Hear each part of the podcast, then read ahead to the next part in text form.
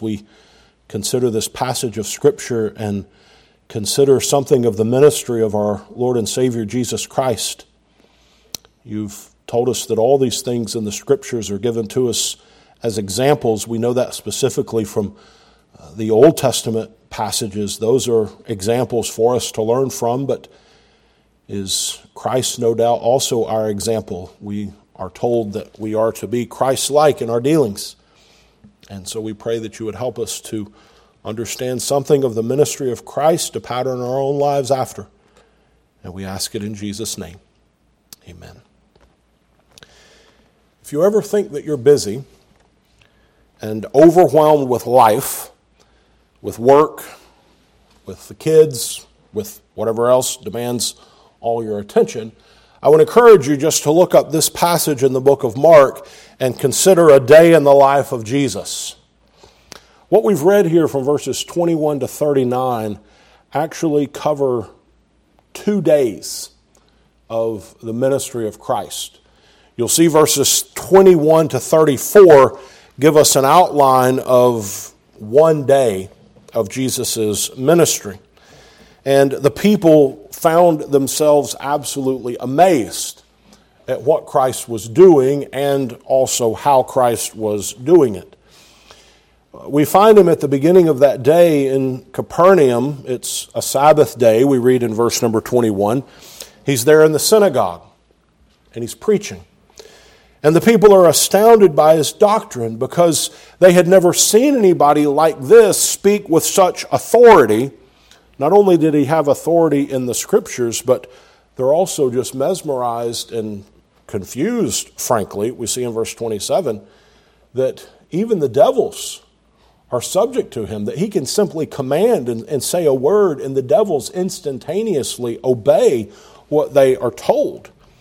Because you see, while he was preaching there that day, a demon possessed man in the synagogue began crying out, and the Lord simply spoke that demon, commanded that demon out.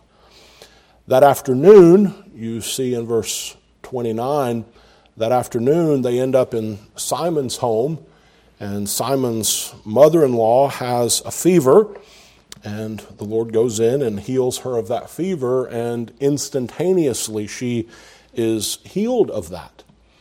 And the news of Christ and what he was doing had spread like wildfire, as it were, through the city. And we find, verse 33, the whole city had come and gathered at Simon's door. People with all sorts of problems, all sorts of issues, whether it be sicknesses or demons. And the Lord just systematically began to deal with all of those, healing the sick and casting out the demons. And so, what we see in this day's events is really just an amazing display of the power and the glory of Christ. But Mark continues, verse 35, to the next day, the next morning, and it gives us more details about the life and ministry of Christ. It gives us a glimpse into, I don't mean this in a flippant way, but Jesus' day planner. It gives us a glimpse into a glimpse into what's on our Lord's schedule. And what we see here is the ministry of Jesus Christ. There are three specific things about the ministry of Christ that I want us to see this morning. And before we look at those, I want to just underscore the importance of what it is to look at these things. I alluded to it in the opening prayer if Christ is our example, then it behooves us to learn from Christ. It behooves us to look at Christ's own ministry, Christ's dealings with other people, the way Christ handled himself, the way, the way Christ came and went and moved and spoke, and all the rest of it, to pattern our lives after that. Because the truth is, we each have a ministry ourselves. It wasn't very long ago I preached on the subject of servants of Christ. And I made the statement in that message that you all, whether you like it or not, whether you acknowledge it or not, whether you perceive it to be the case or not, you are a servant of Christ. And I made the statement then, and I'll make the statement again now you're either a good servant or a bad servant. And now I'm using the word minister instead of servant, but I'm really talking about the same thing. You're either a good minister of Christ, you're either a good servant of Christ, or you're a bad one. There really is not a middle ground. There is really not a place of indifference. And it doesn't matter your occupation, it doesn't matter your role of life. Some may have a much larger circle of influence. You, you may have way more contacts in your phone than another guy has contacts in his phone. You, you may meet with people during the day. You may just have a, a, larger circle of people that you rub shoulders with and influence and, and speak to and deal with. You might have a very small circle of influence. Your circle of influence might not go much farther than the four walls of your own home. But regardless of that, you have a circle of influence. So it doesn't matter if you're a preacher, it doesn't matter if you're a businessman, it doesn't matter if you're a dad, a mom, a neighbor, a friend. Regardless of your station in life, regardless of your age, it doesn't matter if you're seven or if you're 70. You still if you're born again, if you're a follower of Christ, you still are a minister of Christ. It might be more public, it might be far more private. But regardless of the exposure that you perceive yourself to have, you still are a minister of the Lord Jesus. And so that ministry that you have for Christ is one that you are either doing a good job at or you are doing a poor job at. And I trust, I hope, that if you are truly born again, your desire is to do a good job in ministering for Christ, in following Him, in acting like Him. And so, if we learn from the ministry of Christ, it will help us to become better servants for our Master. And so, really, what we're dealing with this morning is really nothing more than just a consistent godly Christian life. That really is the point. That really is the, the sum and substance of what we're going to be talking about today. What, it, what is it to live the Christian life? What is it to follow the Lord? What is it to live like Jesus? And so I want to deal with that this morning, looking at this subject of the ministry of Christ. And the first thing I want you to see is in verse number 35 there that the ministry of Christ was sustained by prayer. The ministry of Christ was sustained by prayer. And so you see right there at the beginning of verse number 35, we're told that it's the morning.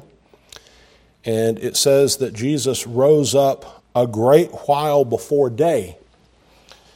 And he went out and departed. He was in Simon's home he departed into a solitary or a secret place, and there he prayed. And so you remember, I've already mentioned the fact that from verses 21 to 34, we have kind of an outline of events of Christ's previous day. Most people, after a, a long and, and busy and full day, aren't very interested in rising up early in the morning a great while before day. Most people would want to stay in bed. Most people would want to get more rest. Most people would want to not get up before the sun rose. But here we find Christ's ministry and Christ not doing what normal and most people do. Christ had been busy, really, by anybody's standards on that previous day. He had preached all morning, he had healed sick people, he had people coming and going for who knows how long at Simon's home, probably past dark from what we read in uh, the passage here, because in verse number 32, it says that at even when the sun did set, they brought him all these diseased and sick folks. So who knows how long into the night this went? Who knows what time it was that they all, you know, went to bed? But here Christ before sunup is up and he is praying. Christ didn't operate his ministry the way that most of us do. After a busy day's work, Christ knew that what he needed was actually more prayer, not less. More time with the Lord, not less. And I think we can find through the ministry of Christ that it was praying and his communication with the Father that sustained him in many ways during his ministry. It was that vital lifeline that he had with the Lord. And so we see in this passage that he was up before day. Daylight was when the workday started. That was the agricultural society. The sun came up, you were up. The sun went down, and you were down. That was the normal course of events. But Christ used this time before daybreak to go to that solitary place to pray. You know, we're early on in the ministry of Christ. This is Mark chapter 1, right? And so we're very early. You go back to the beginning of chapter 1 and we see Christ's baptism. And so Christ is not long into his public ministry. But Christ in his public ministry will find as you go through the rest of the ministry of Christ, he never did anything for pomp or for show. You, you even read some just kind of passing by the way statements of what Christ says to this demon. Look at verse 25 hold thy peace. Um, that's just a polite way of saying stop talking. Uh, and later, when they came at night, verse 34, Christ suffered not the devils to speak. Christ was not there for a big pomp and show. Christ was not there to use these devils as some means of advertisement for him. You know that many times when he healed the sick, he told them, Don't say anything, don't tell anybody about this. Well, we find the people go and they tell everybody about this, but that's beside the point of what Christ had said. Christ was not a showman. Christ was not running the Barnum and Bailey circus trying to get everybody's attention everywhere he went. And so when Christ prayed, here we see that he went into this secret place. Christ could have prayed publicly. He could have, he could have took an opportunity, sorry, taken an opportunity, even in front of his disciples, to pray in such a way that it would have been very impressive. He could have prayed in such a way that even the Pharisees would have stood and been very, very impressed with the prayers that he was praying. But we find Christ never doing anything out of pride or vainglory. Christ did not operate his ministry in such a way to get attention from other people. And so we can learn something here about our own praying. Christ knew that prayer was so important that he was willing to give up the comfort of more sleep in order to seek the Lord for the needs that he knew were just over the horizon. And so Christ was sustained in his ministry by prayer. Because prayer is a means of communion that we have with the Father. Prayer is that lifeline, as it were, with the Lord. Uh, it, just a couple weeks ago, or maybe it was last week in the prayer meeting, uh, speaking about prayer, referenced Pastor Kimbrough's uh, take, and I'd never heard anybody say this before, Pastor Kimbrough, but I like it, of that weapon that we have in Ephesians 6, part of the armor, and that piece of the armor of all prayer, he likens it to the modern day walkie talkie to be able to speak and communicate with the Lord. Well, Christ is a man, we find him praying constantly. And that communion that he had with the Father is evidence of the great love that he had with the Father. It's evidence of the closeness of that relationship. Someone that you have a close and good relationship with is someone that you want to talk to. If you don't have any relationship with that person, you don't care anything about talking to them. If you have a bad relationship with somebody, you definitely don't care anything about talking to them. But the better relationship you have with someone, the more you want to spend time with them, the more you want to speak with them. And we, we find Christ in his ministry in constant communication with the Lord. Also, we know that Christ's ministry was sustained by prayer because as you study the ministry of Christ, you'll find that before every major event, Christ was praying. It's interesting to take note of all the, the, the big events in the life of Christ, as it were. you find just previous to those him in prayer, seeking the Lord. Let me give you just a sample of what we see here. In verse number 38, just right here where we are, Christ is praying, and the next thing on his agenda, let us go to the next towns that I can preach there also. And so before he, he went to the next place to preach, he was in prayer. Again, just a sampling here. Before he chose his 12 disciples, you'll find in Luke 6, verse 12, Christ prayed. Before he fed the 5,000, you'll find in Mark 6, he prayed. In Luke 9 28, he prayed just before he went to the Mount of Transfiguration. Before he gave that great declaration, Come unto me, all ye who labor and are heavy laden, and I will give you rest. Before that sermon, Matthew 11 25, Christ prayed. Before he taught his disciples to pray, in Luke 11. It's a different episode than the Sermon on the Mount, but Luke 11 records the Lord's Prayer. And the disciples say, Lord, teach us to pray. Christ had been praying. At the tomb of Lazarus, John 11, 41 to 42, Christ is praying. Before Peter denied the Lord, the Lord told Peter, Peter, I've prayed for you. Luke 22, 32 during the night of the Last Supper, John 17, that high priestly prayer, we find Christ praying. Even as he's on the cross, we find Christ praying. And then after the resurrection, Luke 24 30, again, we find Christ in prayer. And so you can look at all these big major events and what's happening in Christ's life, and before them all, he's seeking the Lord in prayer. There's good instruction for us here. How are we going to serve the Lord? How are you going to be a good servant of the Lord in whatever your specific and particular sphere of influence is, whether it be big or small, if you're not in prayer? If your life is not sustained by prayer and communication with the Father. You know, there's a sense in which we can just simply ask the question how proud and arrogant do we really think we are to even attempt life without prayer?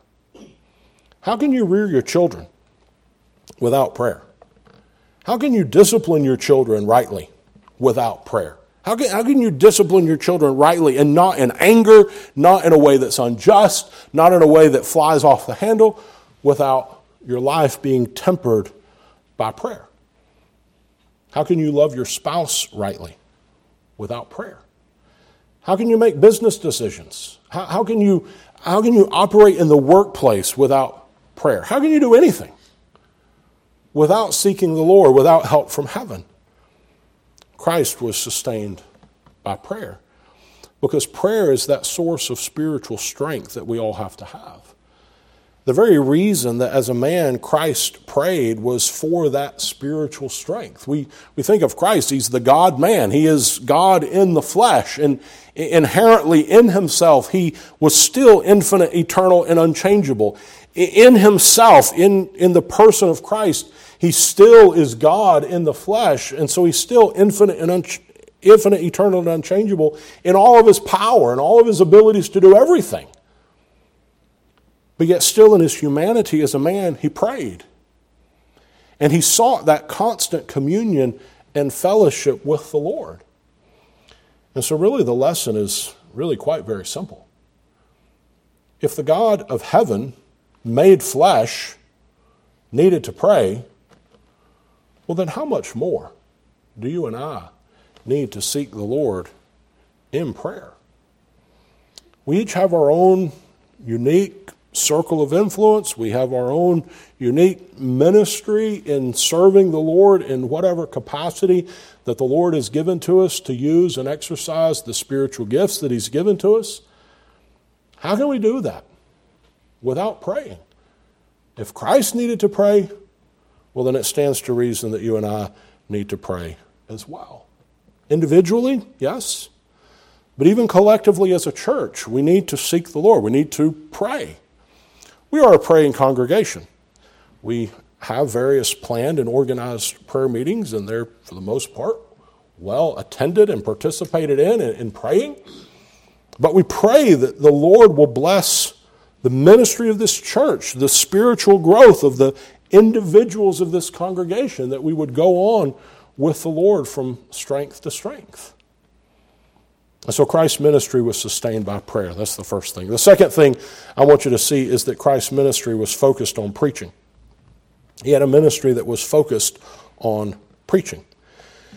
There are many things that Christ did publicly, but there's one that stands, I believe, head and shoulders above everything else that Christ did in his public ministry.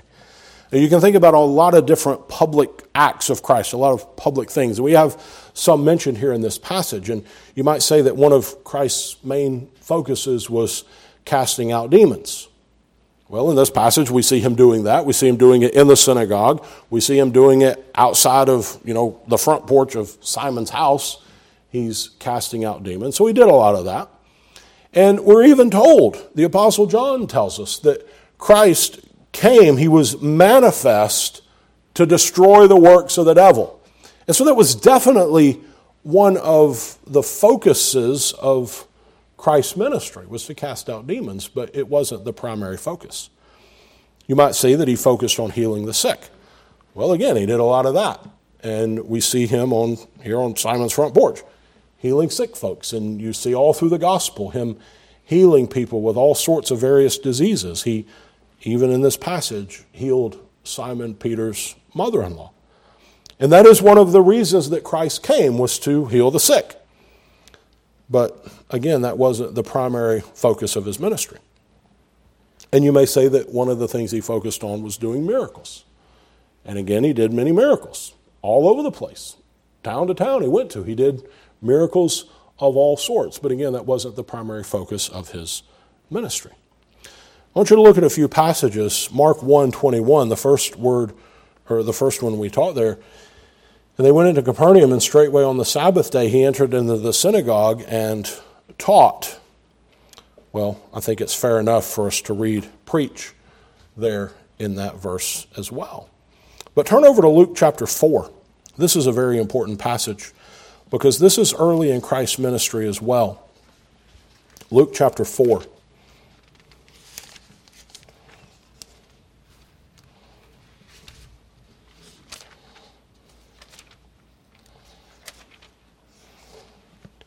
In Luke 4, we have the temptation of Christ.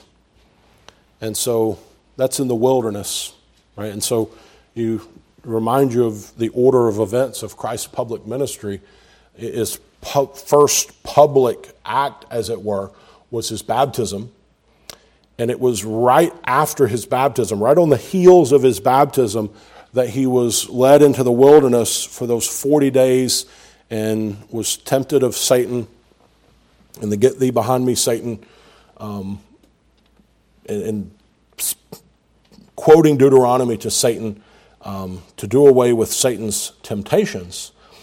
But then we find, starting in verse number 14, that he returned in the power of the Spirit into Galilee. And he entered into the synagogue and he took up the scriptures. And he turned to a passage you see in verse number 17 in the book of Isaiah. And he opened that specific passage of Scripture from Isaiah. And he read, The Spirit of the Lord is upon me, because he hath anointed me to preach the gospel to the poor. He hath set me to heal the brokenhearted, to preach deliverance to the captives, and recovering of sight to the blind, to set at liberty them that are bruised, to preach the acceptable year of the Lord. And then Christ closed the book, he, he closed that Bible, and he said in verse 21 This day is this scripture fulfilled in your ears. And so here is Christ himself. Just this is kind of the first thing he did in a public way in the synagogue was declaring what his ministry was. And you'll find in that passage that he read from Isaiah, this is what the Lord has appointed me to do, anointed me to do, is to preach.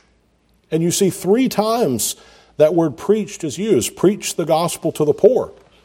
And that phrase, preach the gospel, is the Greek word that we use for evangelize, euangelio. And so he was to evangelize, he was to preach, preach deliverance to the captives, preach the acceptable year of the Lord. Later, the Apostle Paul will tell us that it pleased God by the foolishness of preaching to save them that believe. Christ did many miracles, and sometimes his miracles were involved with and associated with his preaching. But miracles alone don't convert the soul. We know that. You remember the story that Christ spoke of the rich man and, and Lazarus, that rich man that was in Abraham's bosom, and, and the rich man he calls out and he, he says, Can you send somebody to warn my friends? In Luke 16 31, Christ says, If they hear not Moses and the prophets, neither will they be persuaded, though one rose from the dead even if there was a miracle of somebody raising from the dead and going and, and you know, a guy that they all knew, he died, he buried, and that guy is risen from the dead, and he goes and tells them, and, and that miracle happens, if they won't listen to the testimony of Moses and the prophets, translation, if they won't listen to the preaching of the word, then a miracle is not going to impress them in such a way to convert their heart. The preaching of the word if they won't hear that, they're not going to hear anything else. And so, seeing healings or seeing demons cast out doesn't save a person. There is, there is a content of doctrine that a person must know in order to be saved. Not that a person has to be a theologian, not that they have to pass a, a, Bible quiz test or anything like that, but there's something that they have to know. They have to know that they're a sinner before a holy God. They have to know that there is forgiveness in Christ if they would come to Him and plead for mercy. There, there is a content of doctrine that must be communicated. And so, if you look back here at Mark chapter 1, back to where we started in verse number 38, you see something there that might surprise you. When Simon wakes up that morning, he, you know, Jesus was, he that's where he went to sleep. He's not there. And so he gets up and he goes and looks for him. Verse 36 Simon and they that were with him. And so you go back up and you understand verse number 29. It was Simon and Andrew with James and John. So it was the four of them were there at Simon's house. They get up and they go looking for Christ. He wasn't where he went to bed. And they do find him in this solitary place, whatever it is, down the road, out in the backyard. We don't know, but wherever he was. And they're very excited because Simon perceives that he has for the Lord some tremendous news. Things are going very well in this ministry of Christ because now their master, this one that they have started to follow, is famous. And they're part of this entourage of a man who is famous in Israel. Look at verse 37. And when they found him, they said unto him, All men seek for thee. All men seek for thee. He's famous. So famous that at daybreak there was already a crowd gathered to see more of these miracles, to see more of these healings, to see more of this, what they perceive simply a show. But look at what Christ says in verse 38. He said, Let us go into the next towns, that I may preach there also, for therefore came I forth. Notice he doesn't say, This is wonderful. Let me go back and fulfill their curiosity. He doesn't say that. He doesn't say, Hey, the more miracles I do here, the bigger and greater following I'm going to end up having. He doesn't say that either. He says, Let's go to a different place. Let's go someplace else. These people were looking for a show, not the gospel. And Christ was not interested in giving them a show, he was interested in giving them the gospel, and he already had in that place. And so now it was time to go to another place. Often Christ did heal the sick, often Christ did cast out the demons, but that was not the major focus. The major focus of his ministry and what his heart was set on was preaching the message of the gospel.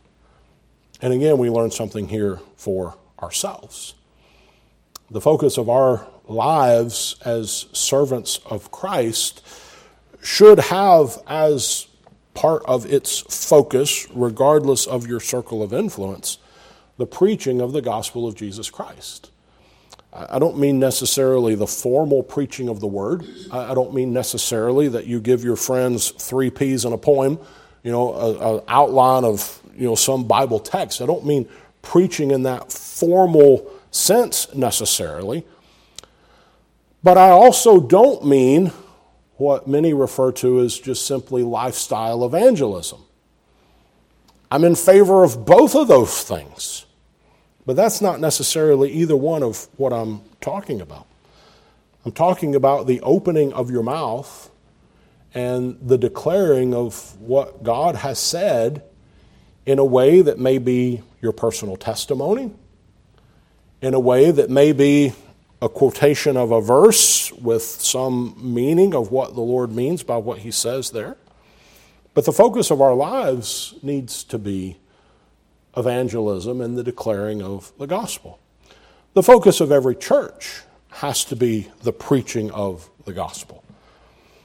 You know, in many places, what has happened is activities and programs have really become the, the tail that wags the dog.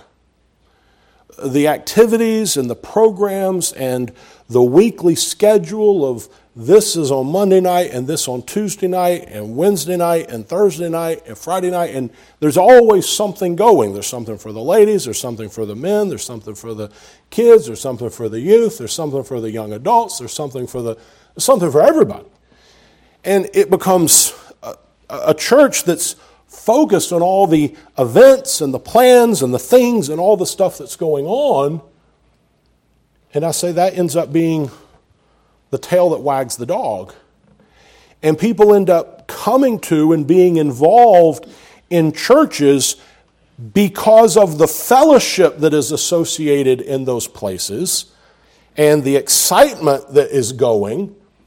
And from a church leadership perspective, they have to keep the wheel spinning.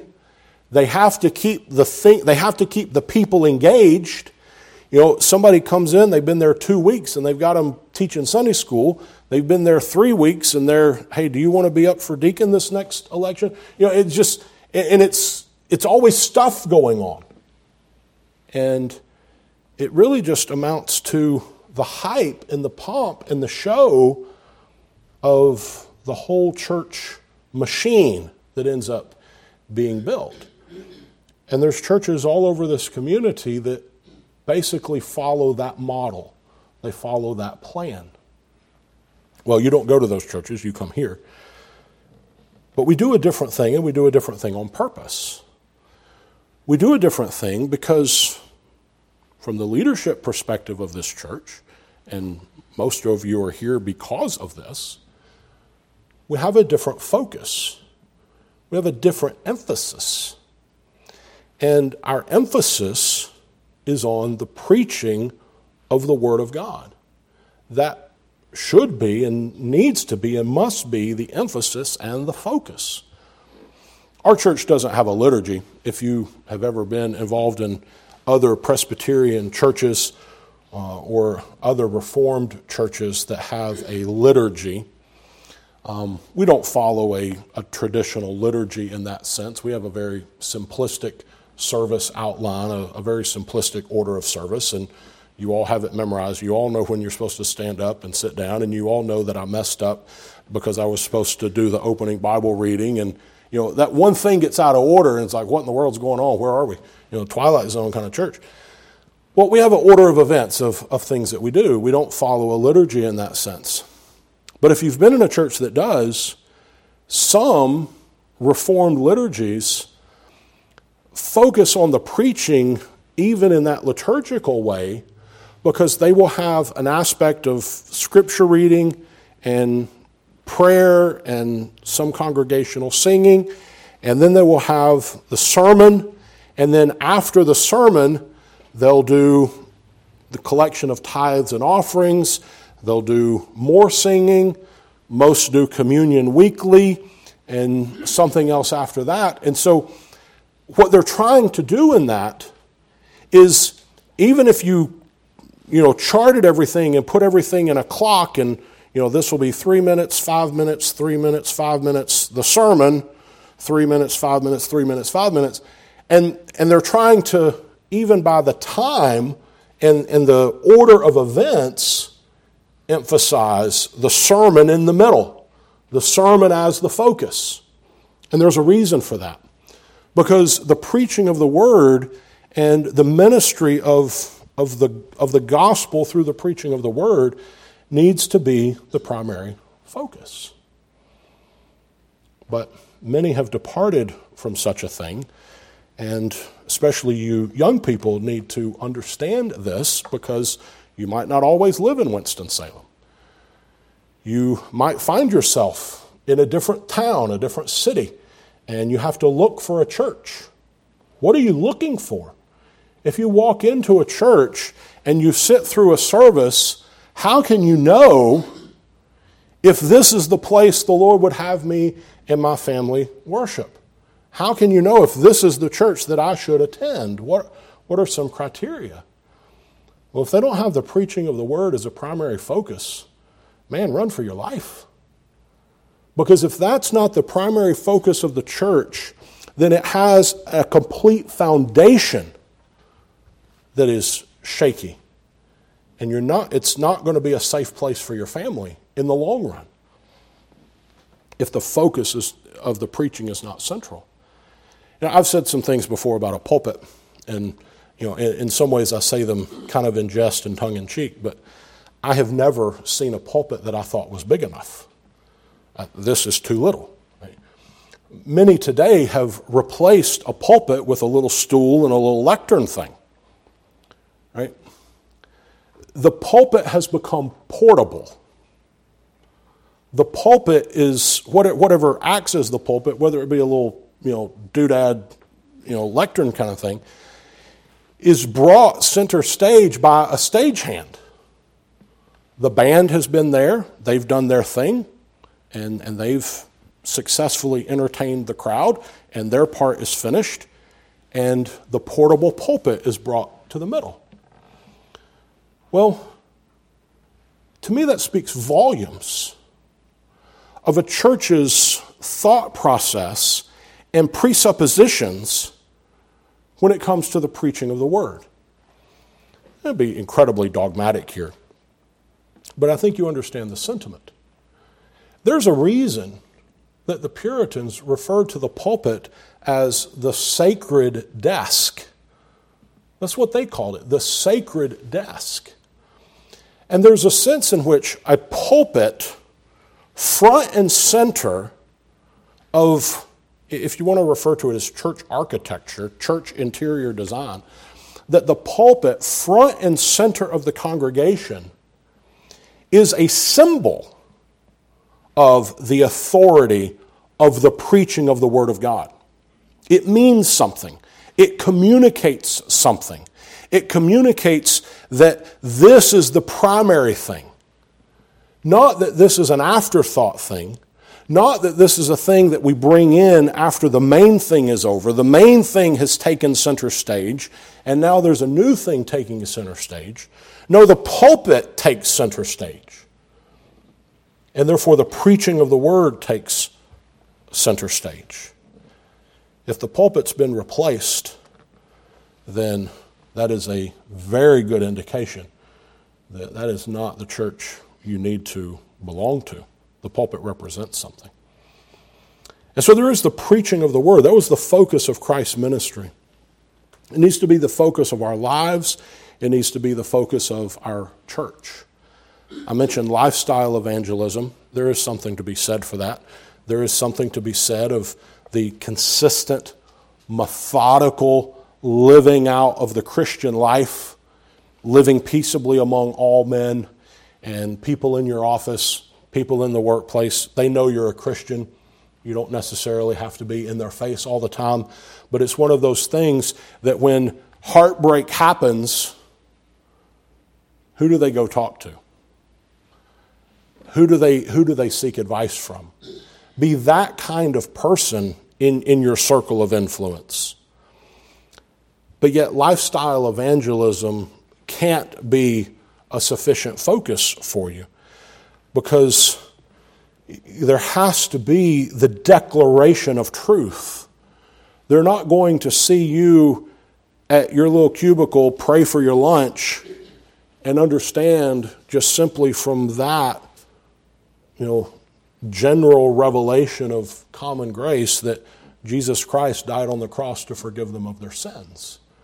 There must be, at some point, some declaration of, of truth. And this is something about the preaching of the word. Preaching, the preaching of the word, whether it be your enunciation of truth to them, the, the public preaching in this sense, preaching takes men and women to a crossroads. I think one of the reasons why many don't like or, or they are uncomfortable or embarrassed of evangelism, of speaking to people one on one about the gospel and about Christ, is because preaching, real preaching by nature, is confrontational. Real preaching, by, by its very nature, brings men and women to a place of decision. Real preaching, in a metaphorical way, grabs a person by the shirt and puts them against the wall and says, What are you going to do with Jesus? What are you going to do with him? You have to make a decision here. It presents man with a very clear choice. You continue in this way and it's going to lead you to destruction, or you follow Christ to everlasting life. And, and people have to be brought to that crossroads with preaching. It, it demands that the hearer make a, a decision.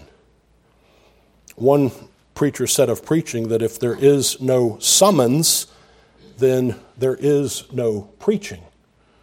There must be a summons of the gospel. There must be a summons to the message to bring people to a place of decision.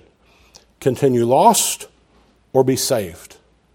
Continue a life of fear or trust the Lord. Continue in unbelief or have faith in Christ. Continue your discouragement or turn to God's promises. To continue in your own foolishness or trust the Lord.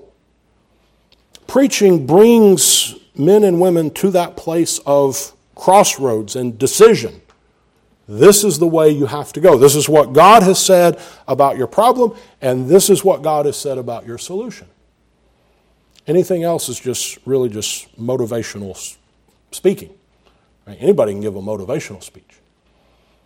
But preaching brings men and women to a crossroads. And unfortunately, in too many places and in too many circumstances, uh, the presentation of the gospel is kind of like the free cookies that are available for the kids at the grocery store. You don't have to take the free cookie. The free cookie is just there. If you want a free cookie, you can take a free cookie. If you don't want a free cookie, you can walk on past the free cookies, and it doesn't make any difference one way or the other whether you take a cookie or don't take a cookie. But we're not presenting people with religious options. When we preach, we're laying forth the Word of God. It's not a man's opinion of what God said, it's just what God said. And so men and women must be brought to that place of crossroads.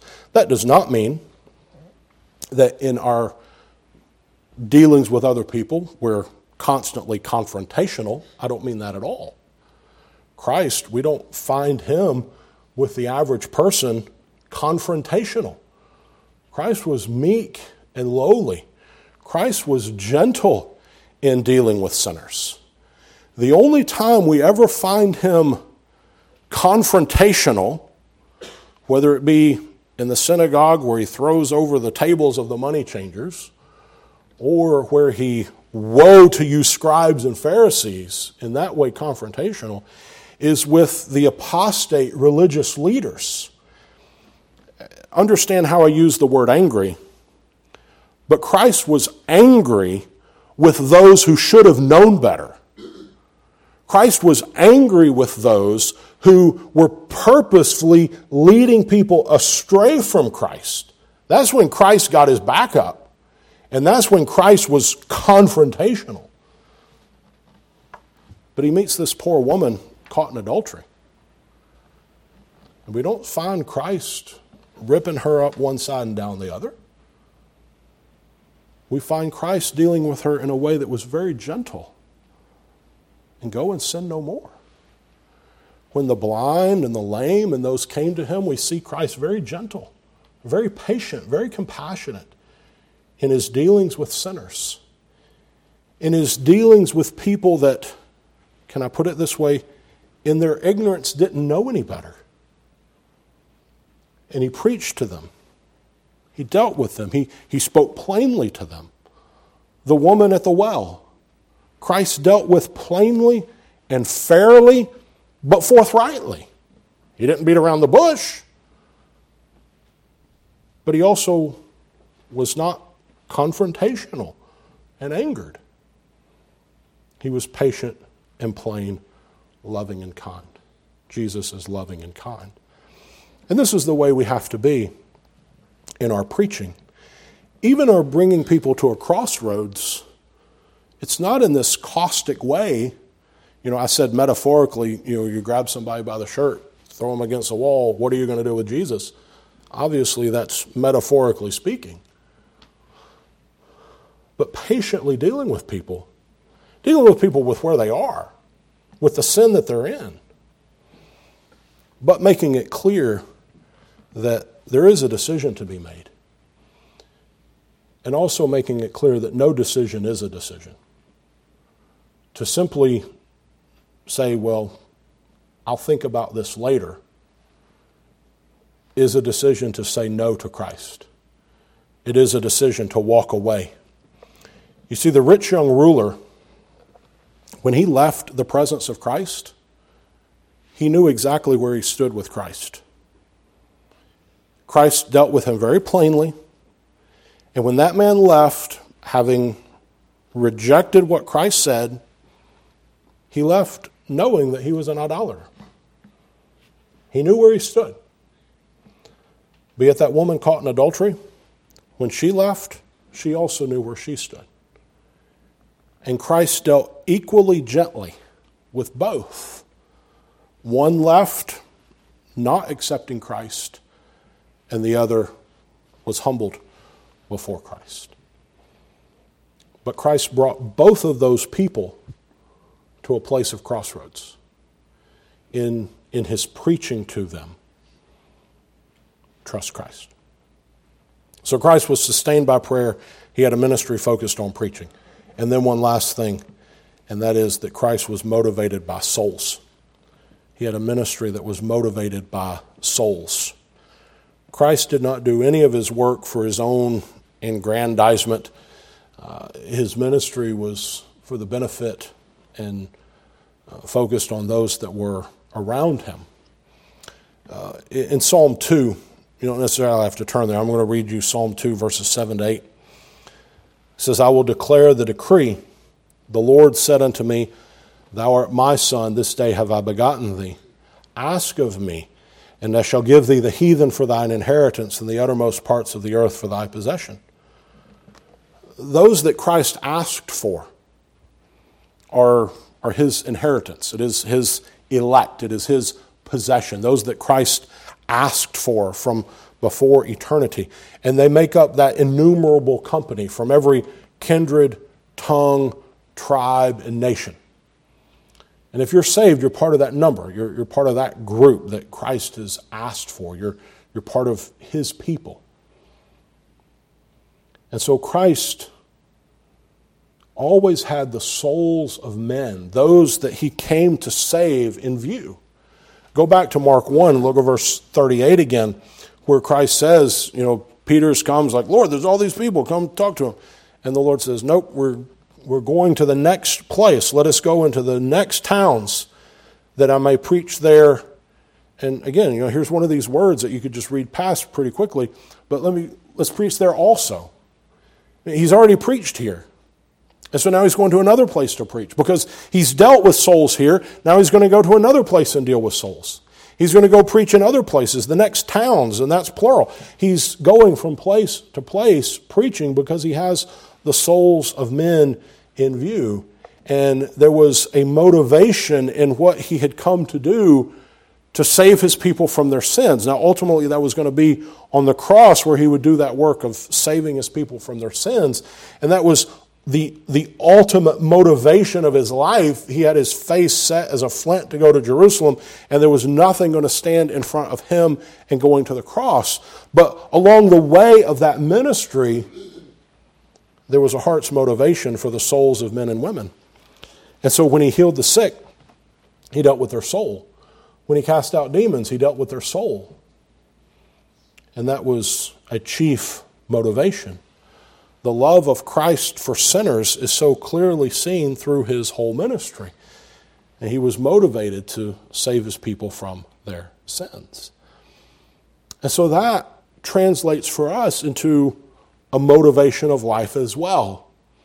How do we perceive and how do we see the people that are around us?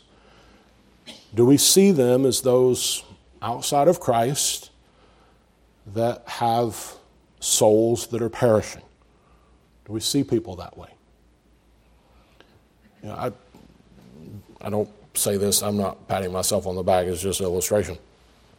But there's been many times, uh, you know, you drive to church and you see, I mean, there's people going everywhere. And I've often thought to myself, where are these people going?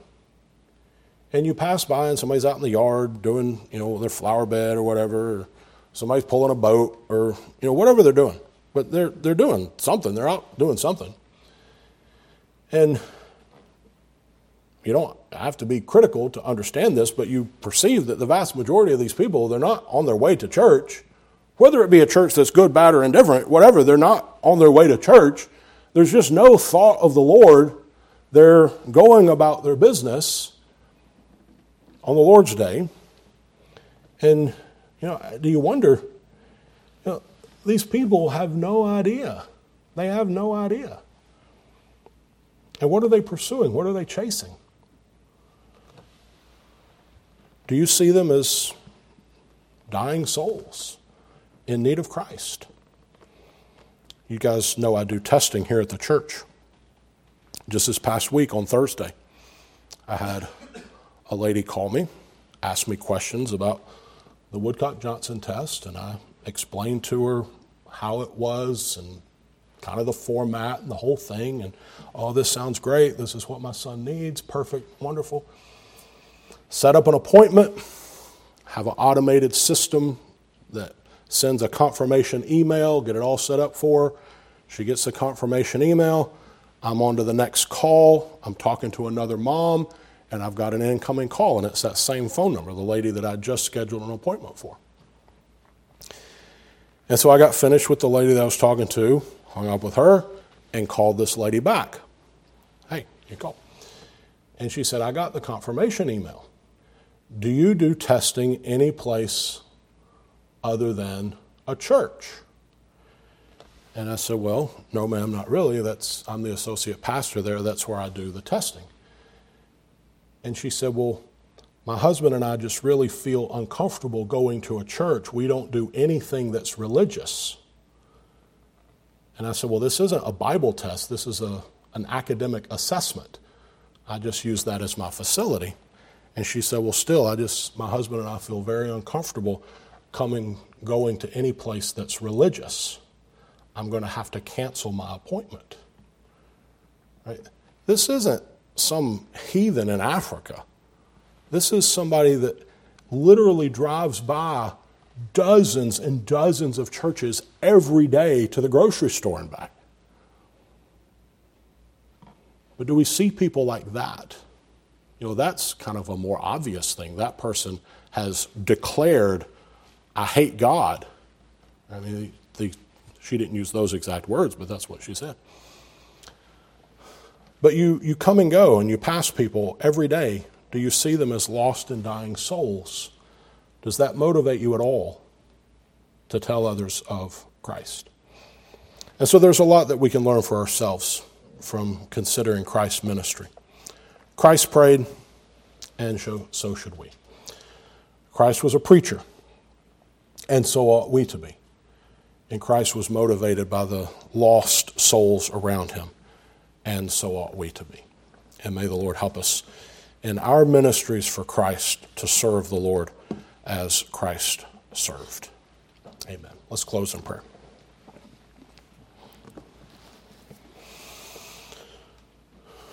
Our Father, we do confess that we need help in serving you. We pray that you would continue to work in our hearts to give us a desire to follow you in every way. We pray that you would deal with the fear that is within us to open our mouths to say things to people. We uh, are so often plagued with the fear of man and what they'll think and how they'll respond and what they'll say. But we do pray that you would give us a gentle and tender boldness to just speak a word for you as we have opportunity. We pray that you would make us to be mindful to look for such opportunities, that we would be bold witnesses for Christ. We pray that you'll bless us in this Lord's Day. Uh, we pray that you would continue to minister to our congregation. Bless us as we come back again this evening to sit under the preaching of your word. We ask in Jesus' name. Amen.